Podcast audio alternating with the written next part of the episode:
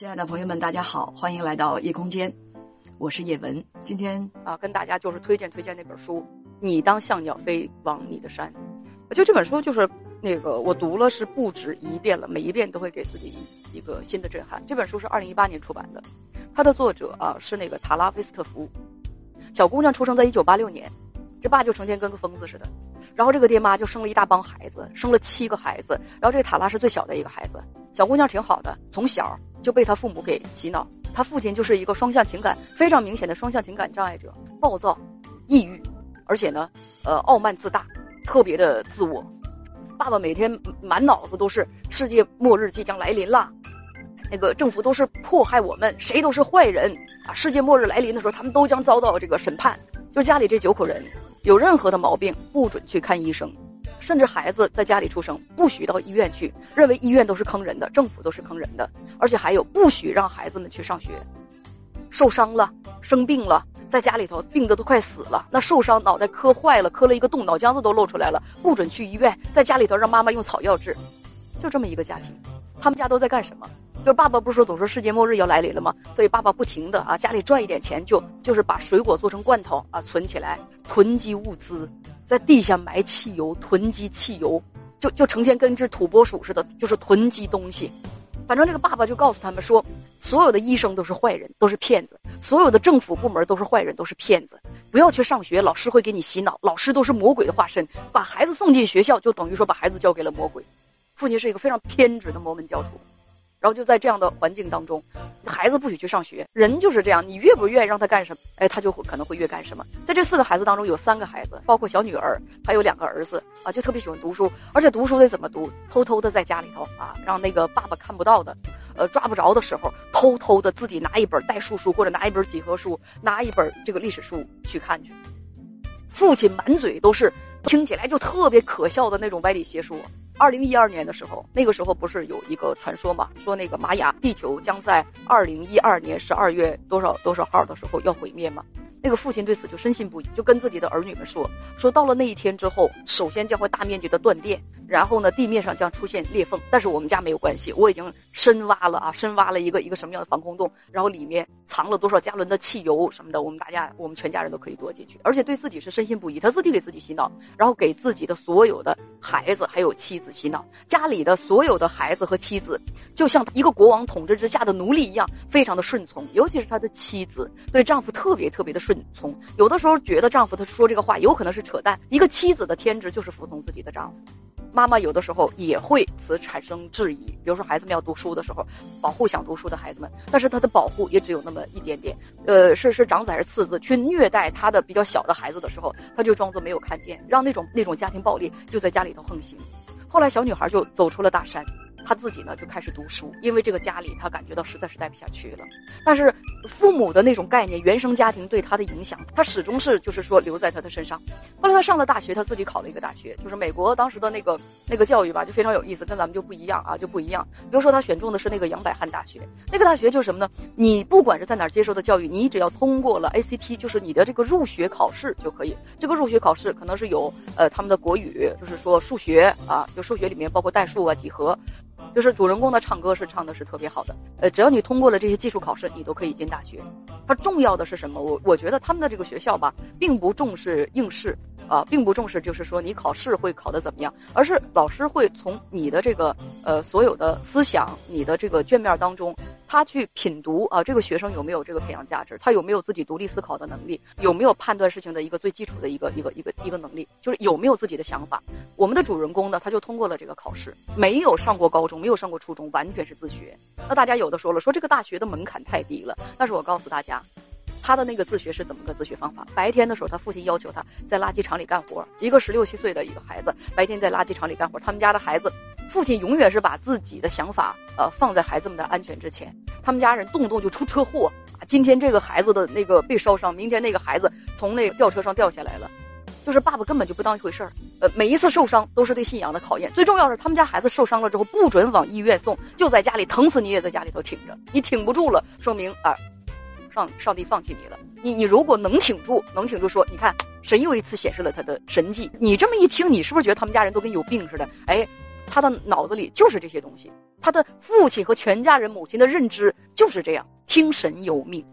当我看到这儿的时候，我真是觉得这个这个父亲就拿什么呢？拿自己的孩子的生命，就是视如草芥，跟这就当一根野草似的那样那样玩儿，就是你活了死了，全凭去全凭爸爸脑子里的认知和观念啊。爸爸是这个心态心理是不健康的，所以这些儿女能够翻腾挣扎着长这么大，那简直就是一个有就是一个奇迹了。因为有一次，有个男孩在废料厂里干活的时候，就是汽油一下子就是倒到他的腿上了，就是倒到了浇到了他的牛仔裤上。那我们大家知道，那这个裤子就会变得非常非常危险，你得赶紧把它脱下去，是吧？你身上沾着汽油，这个多危险呢！可是爸爸不允许你干活中间你去换裤子或者怎么样。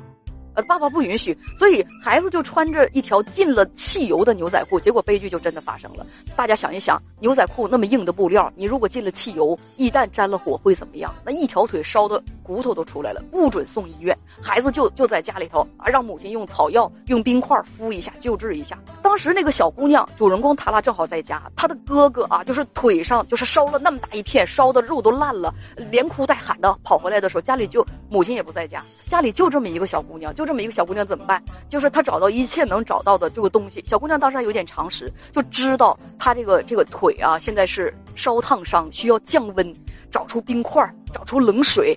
家里没有一个那个什么，就是当时都慌了，没有一个大的桶可以让哥哥把腿装进去，那怎么办？一下子看到家里有一个半人高、半人多高的这个垃圾桶，一个垃圾桶，赶紧就把里面的垃圾哗一下子都倒出来，然后就装水，装水之后往里头扔冰块，这样能凉一点。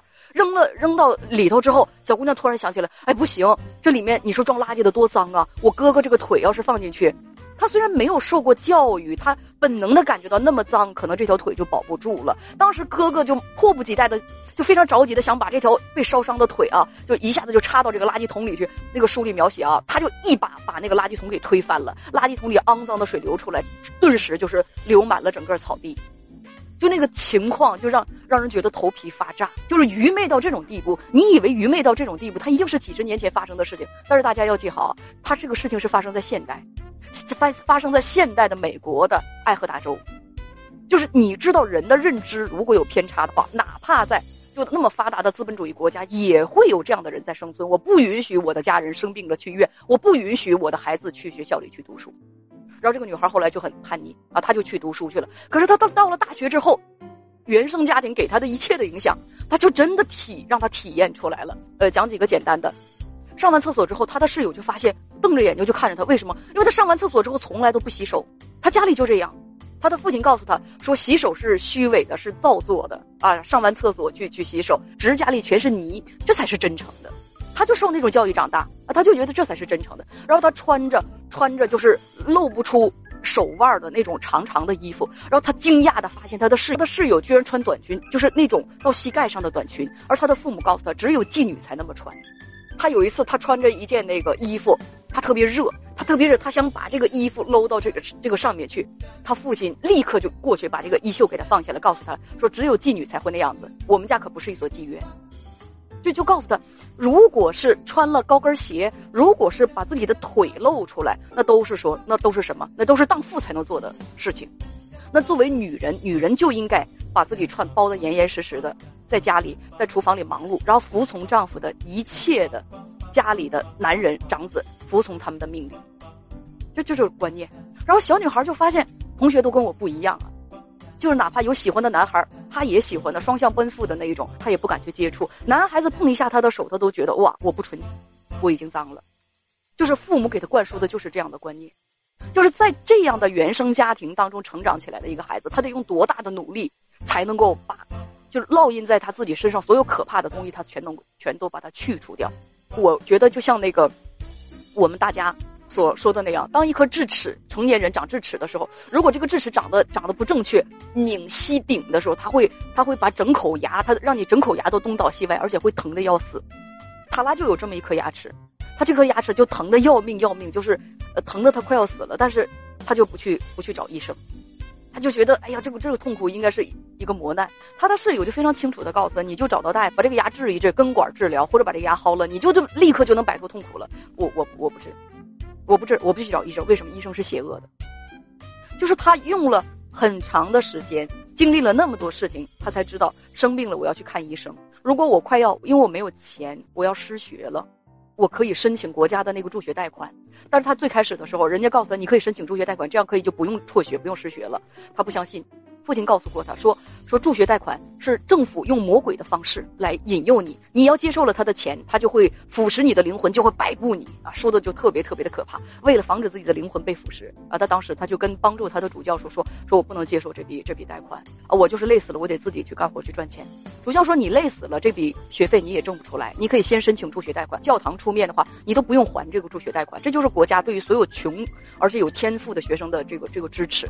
这个女孩子就说，我不能上这种诱惑啊。”不能上这种当，当时就是所有想帮她的人急得都不得了，因为她非常非常的富有学习的天分，她简直就是一个学习的天才。但他自己也特别勤奋，她就是别的东西你你替她着急，但是学习你一点都不用替她着急。他先是在大学里面啊，他在他他他在大学里面读完了整个大学本科的课程之后，他又到剑桥大学去读了研究生。在剑桥大学读完研究生之后啊，因为他的天赋让。让那个好几位导师就愿意帮助他。后来他在哈佛大学读的博士，后来他用自己的方式撰写的，用自己的自传体的方式撰写了这本书之后，这本书在这个，就是说书籍的畅销榜上相当长的一段时间，啊，他是名列前茅的，就大家都非常惊讶，在这样一个家庭当中啊，第一是都现代社会了，居然还有这种家庭，啊，第二就是在这样一个家庭当中长大的，十七岁之前从来没有进过受过学校教育的一个女孩，她会有这种。韧性和这种进步，大家知道最后输到最后你会有一种什么样的一个一个惊讶吗？就是，他家里面所有的没有受过教育的亲人，包括他的母亲、他的父亲，全都跟他彻底断绝了往来。为什么？因为觉得他被魔鬼腐蚀了，因为他觉得觉得他是邪恶的化身，因为觉得他被政府收买了，他会害死家里人，他简直就是个魔鬼，全都跟他断绝了来往。只有他的呃另外两个哥哥读书的。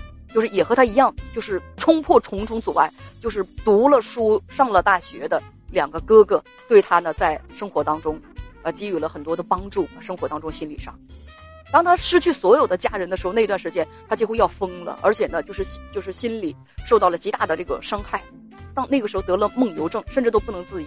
家庭的包容和温暖对一个人来讲是特别重要的。当你失去所有的亲人，所有的亲人都认为你是魔鬼，对你退避三舍的时候。